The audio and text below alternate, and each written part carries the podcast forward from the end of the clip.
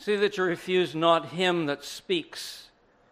For if they escape not who refused him that spoke on earth, much more if we turn away from him that speaks from heaven, whose voice then shook the earth, but now he has promised, saying, Yet once more I will shake not the earth only, but also heaven.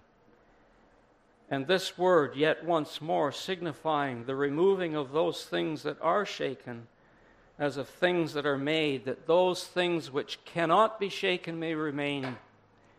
And therefore, receiving a kingdom which cannot be moved, let us have grace by which we may serve God acceptably with reverence and godly fear, for our God is a consuming fire.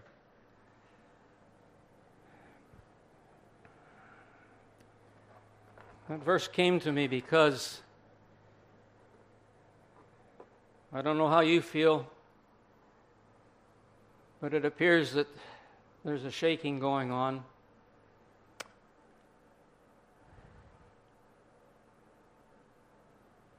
Let's just have a look at what's going on in the world just now.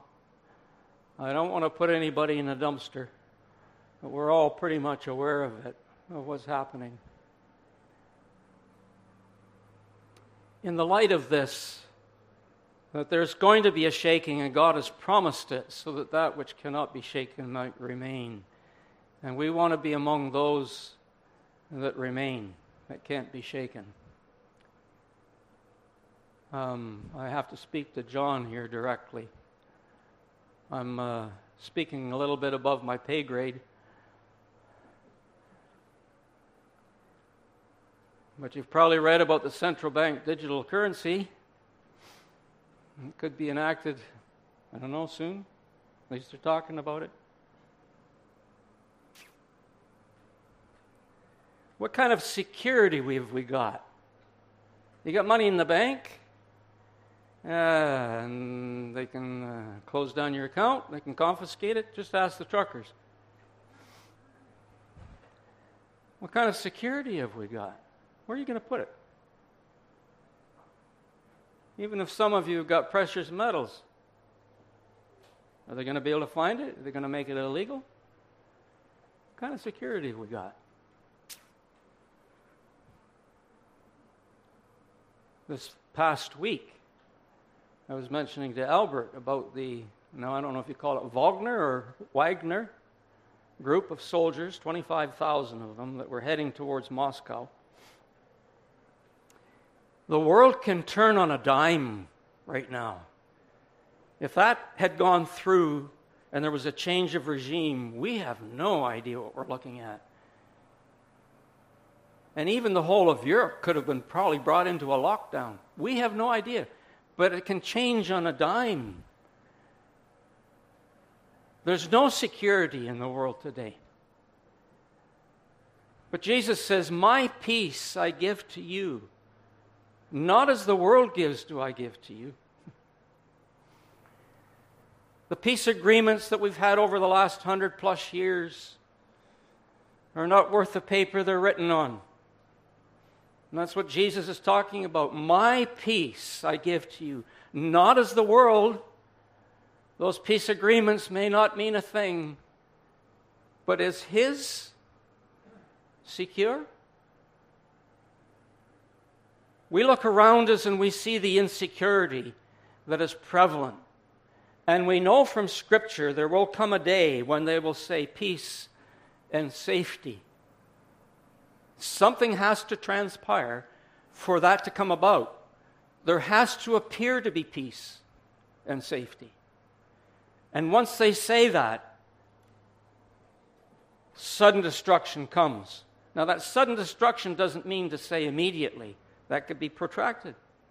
There could be a period of peace and safety, then sudden destruction come.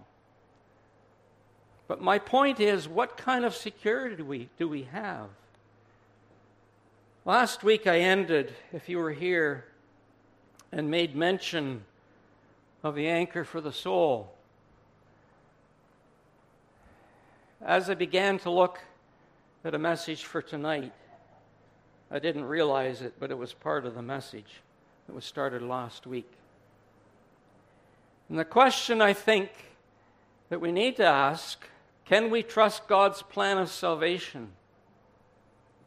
Why can we be so sure that God's plan of salvation, He's not going to cop out? Say, no, nah, world's too bad. Changed my mind. How can we be sure?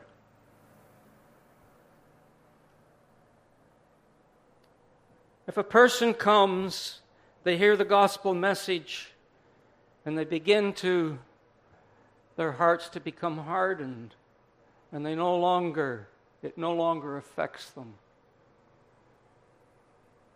And they move away from God, and each time it's easier to move away from God. We as believers can get into the same kind of condition where we give up and we see what's going along around us and we wonder is this all real or not? Is this all just a fable? Is this just all news that we can't believe? Or is it sure? One thing that we can be assured of is this that for over 2,000 years, well, not quite. Well, yeah, we're getting close to 2,000 years.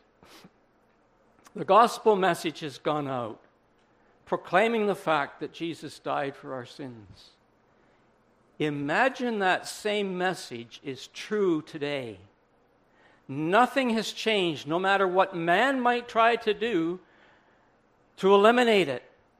And we've gone times of persecution in the church to try and wipe out the church. God's word today is as true today as it was 2,000 years ago. And we have the scriptures as our secure anchor to hold on to what we believe. And even that is under attack now as well. If you've read anything at all about Chat GPT, GPT talking about rewriting the scriptures, inserting it, changing it, we're under attack. But we have to rely on the scriptures that we have. And I would suggest make sure you keep a copy. If you're depending on your internet connections, might not be there make sure you have a copy. And as much as possible, get it into you and memorize it. I'm very poor at memorizing. And yet it's amazing how the Holy Spirit, when it's needed, will bring a scripture to my mind and I can recite it. Couldn't do it five minutes prior nor five minutes after. But Christ died for our sins once for all, the just and the righteous one for the unjust and the unrighteous. That is the innocent for the guilty. Jesus Christ did not deserve to die, but he chose to die. The plan was that he was to die even before the foundation of the world, as I've been saying, so that he might bring us to God, having been put to death in the flesh and made alive in the spirit. Jesus has gone into heaven and is at the right hand of God. We know that to be true. If we lose sight of that, we've lost our anchor. And we need an anchor in these days. That is the place of honor and authority with all, all angels and authorities and powers are submissive, subservient to him. We look around the world today and you begin to wonder where are you, God? Thought you were in control. Things are getting worse by the day. What can we believe? But Hebrews, Hebrews 9 says Jesus Christ came as a high priest of the good things to come with a greater and more perfect tabernacle, not made with hands, that is, not of this creation not with the blood of goats and calves, but with his own blood. He entered the most holy place once for all, having obtained an eternal redemption. Eternal means there's no beginning and there's no end. His redemption of his blood is eternal. Bear that in mind. I've given you an illustration here of the tabernacle. Number of years ago, I was, Bruce Woodford and I did, we were tour guides in a full size tabernacle at Huntley Street or Crossroads back in the early 90s, I think it was.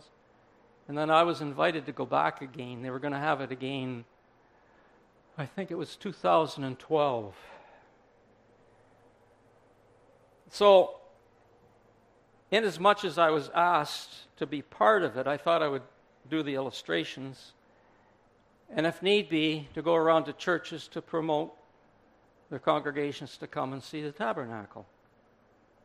So that's why I have these illustrations. Let me tell you this. I was contacted by the, I think he was a retired pastor at the time, and he had been in charge of the tours through the tabernacle the first time round. He called me up the second time wondering if I would commit to doing this again. My dad was sick at the time, quite sick. He was only months away from his death at that point in time. And I said, Yes, I could be involved in that. But I said, well, How do you want to approach the teaching of the tabernacle? There's various ways. We were back and forth, back and forth, and he had a one mind track as to how things should be and operate. And then I suggested something to him, and we were communicating through email. He was in a ship in the Far East. And this was his comment to me. He says, Dave, I don't want that to be introduced early in the tour because we might upset the Jews and the Muslims. That tour was to be a physical representation and teaching aid for the salvation of souls. And he did not want that. As a result, I backed out. I could not become part of that. In any case, here we have the illustration used in Hebrews that Jesus went into the holy place. What you see here, this is a wide open. There's a curtain in front of the ark there, and the ark is enlarged so we can look at the ark. But this was known as the mercy seat on top of the ark, or the throne of grace that we can go to in prayer. And the blood of the animal sacrifice on the Day of Atonement was taken in and it was placed once on the top of the mercy seat and seven times in front of it. And Hebrews tells us here that it wasn't the blood of bulls and goats, but with his own blood, he entered into the most holy place once for all, having obtained an eternal redemption. What kind of security are you looking for? The blood that paid for our redemption is not here on earth. Had it been, Satan would do everything possible to eradicate it. The blood of Christ is in that holy place. And in fact, I think the next slide says it. We'll read it Hebrews 9. Jesus Christ did not enter into the holy place made with hand, figures of the true, but into heaven itself, now to appear before the face of God for us, not in order that he should offer himself often as the high priest enters into the holy places every year with the blood not his own, since he had then being obliged often to suffer from the foundation of the world. But now, once in the consummation of the ages, he has been manifested for the putting away of sin by his sacrifice. Jesus has gone into the very throne room of God and taken his blood there. Outside the reach of the heavenly hosts, outside the reach of mankind, outside the reach of Satan, it is secured in the most secure vault in the universe, it's in the presence of God. Because God had determined it would be the blood of Jesus that would wash away our sins. And he paid that with his own life. And God felt it to be that precious that it's now in his throne room as a constant reminder of the agreement that was to be made between the Father and the Son that Jesus would come and offer himself as a sacrifice for sin.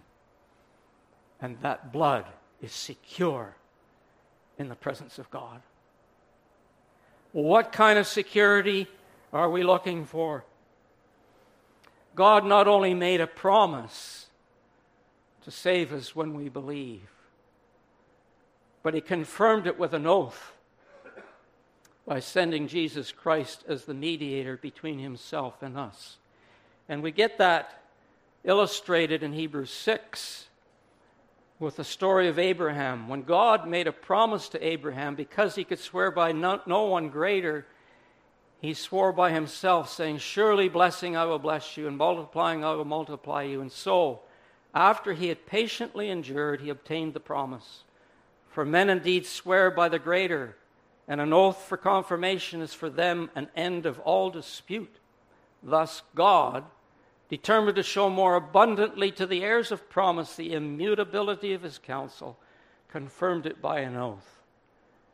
That by two immutable things in which it is impossible for God to lie security. God made a promise. He's not going back on his promise. We can proclaim the gospel message today and tell you when you believe your destiny is with God for eternity.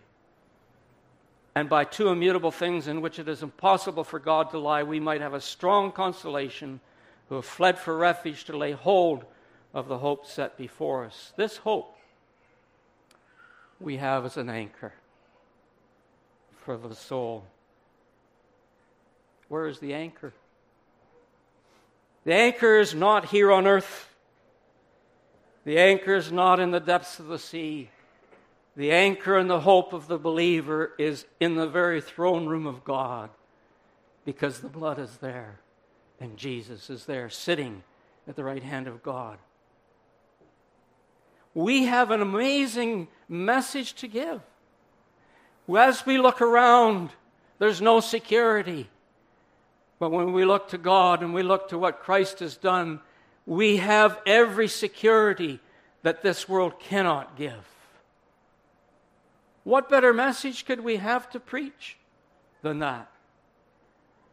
So we have this hope we have is an anchor of the soul, both sure and steadfast, and which enters into the presence behind the veil, where the forerunner has entered for us, even Jesus, having become high priest forever, according to the order of Melchizedek. It just struck me just to think of the preciousness of the blood of Jesus. That God has kept that in his throne room.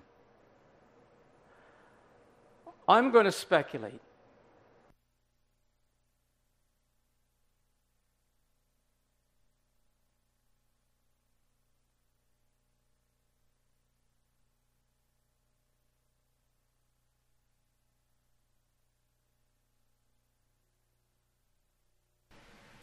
Try the, try the main mic. Oh, is it on? That's the main one. Okay, let's just go with the main one. That's okay. We'll just go with the main one. I'll have to sit in my seat here.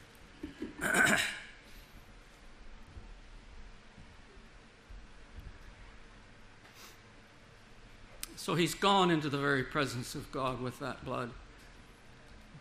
Uh, where was I at? There was speculate. That's what I was going to. We all like to speculate. So I'm not saying, Thus says the Lord. But you'll remember when Jesus was raised and he met Mary in the garden and he says, Touch me not. I've not yet ascended to my Father. But go to my brethren and say to them, I ascend to my Father and your Father, to my God and your God. A week later, he shows up where the disciples were and the other believers, and the doors were locked, and he came through those closed doors. And he says to them, See?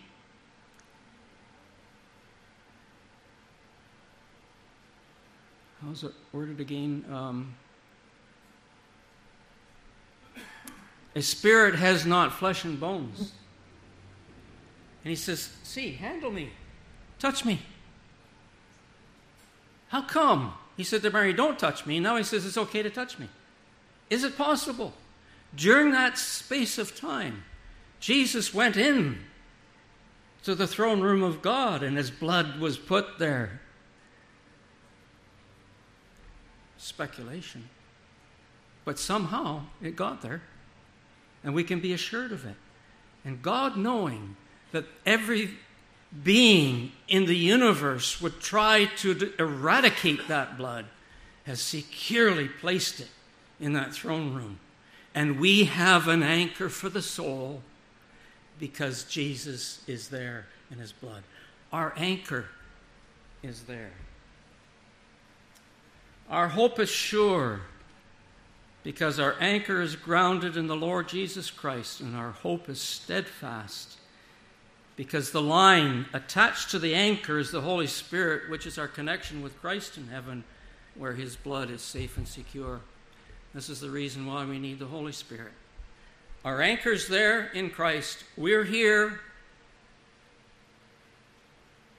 but we need a connection. And here's something else that we forget that we've been raised and we're seated in the heavenlies in Christ.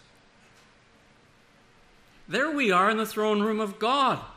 Every believer is in the throne room of God. You look around and say, it sure doesn't look like it. No, but it's true.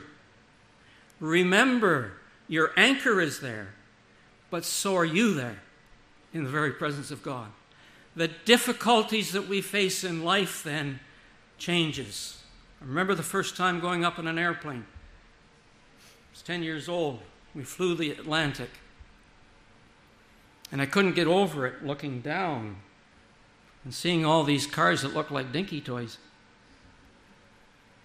And all of a sudden you realize, boy, all the things and the problems that we have down here, if you just get up a little bit up in the air, they don't look so big anymore. We're seated in the heavenlies in Christ. We can look down on our circumstances. We have an expression, look up. I keep telling people, no, look down. You're seated in heavenlies in Christ. Whatever our problems are that we face here, if you look at them from the throne room of God, they're minuscule. My wife got brain tumors, and I got brain fever. It's tough going through that. But when you realize God has a plan, and his plan, first of all, was for our salvation.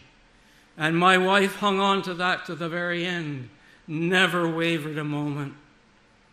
Why? Because our anchor is in Christ.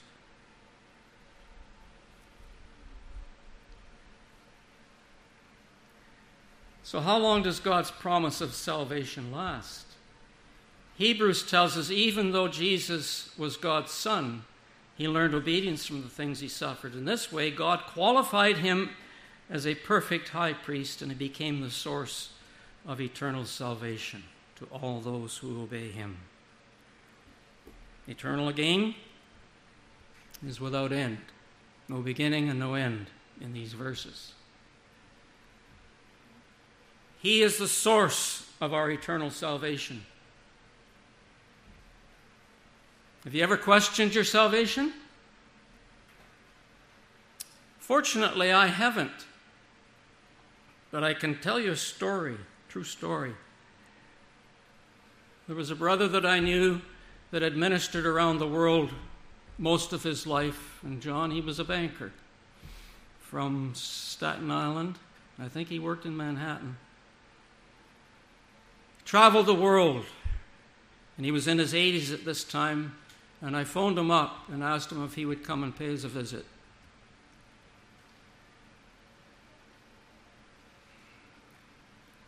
Now, seniors moment.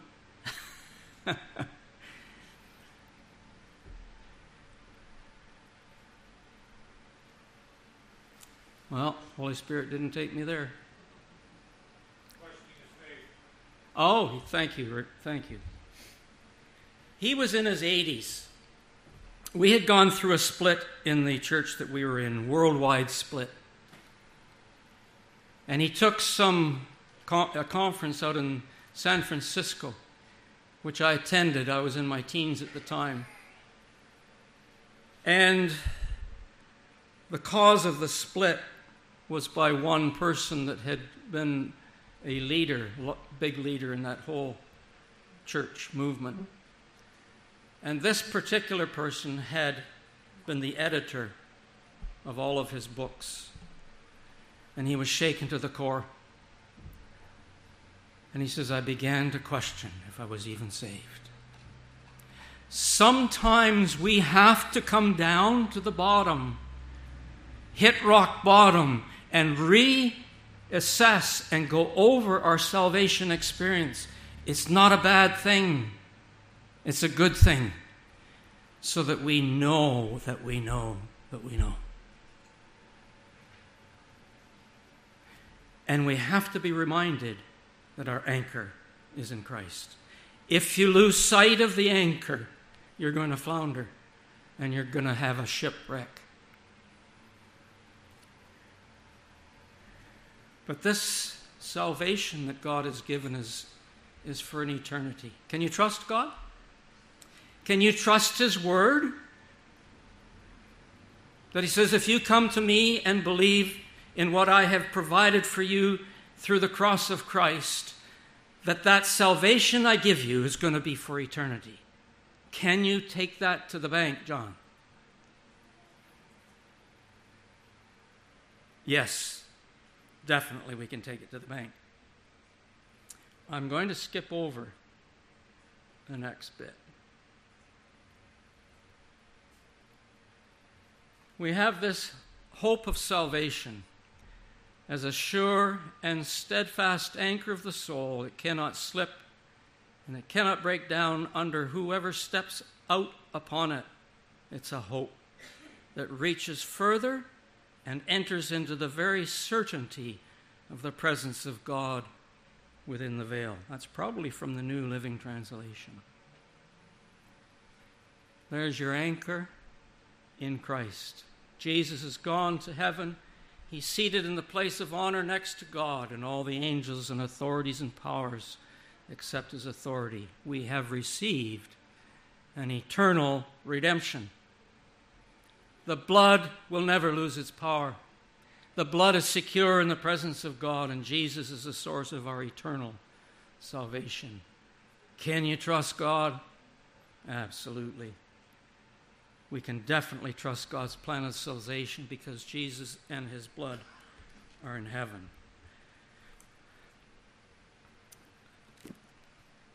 Let me close something that I wanted to read here. Because maybe we are not uncertain about the God that we have put our trust in. Is he able to do what he says? And this is taken from Isaiah chapter 40. I'm going to read verses uh, 12 and 13 first. Who has directed the Spirit of the Lord, or been his counselor, or has taught him? No, I've got to go back to verse 12. Who has measured the waters in the hollow of his hand, and measured out the heaven with a span? And measure the dust of the earth in a measure and weighed the mountains in scales and the hills in a balance? It's a question. Who has? it? The God who measures the expanse of the universe with the span of his time, his hand, has promised to give you the security of an eternal salvation. Imagine. A God like that, and he measures the dust of the earth in scales is he not great enough to give you the security you need. We'll drop down to verse 28. Why sayest thou, O Jacob, and speakest, O Israel, My way is hidden from the Lord, and the justice due to me is passed away from my God? Have you not known? Have you not heard that the everlasting God, the Lord, the Creator of the earth, ends of the earth, fainteth not, neither is weary? There is no searching of his understanding. He gives power to the faint. Anybody faint? And to those who have no might, he increases strength. Even the youths shall faint and be weary, and the young men shall utterly fall. But they that wait upon the Lord shall renew their strength. They shall mount up with wings like eagles. They shall run and not be weary. They shall walk and not faint. I shared this with somebody this morning because this, this last verse I will never forget. When I had come to the end and thought that life was not worth living, and I cried out to God, and this is the verse he brought to my memory. But they that wait upon the Lord shall renew their strength. I didn't think that was possible at the time. I'm here. The grace of God is wonderful. And He took me from the dust, but I had to reach the bottom to find out where my anchor was. And I ask you tonight where's your anchor? Can you? Will you? Trust in God for your salvation? Will you trust God for your day to day living as a believer? Is he trustworthy? If our salvation is not trustworthy, he's not trustworthy to put our trust in from day to day. He's a God that's far beyond our imagination. Where do we fit into that expanse? The whole universe in the span of his hand. And he came down because he loved you and He loved me. Will you give your heart to Christ tonight?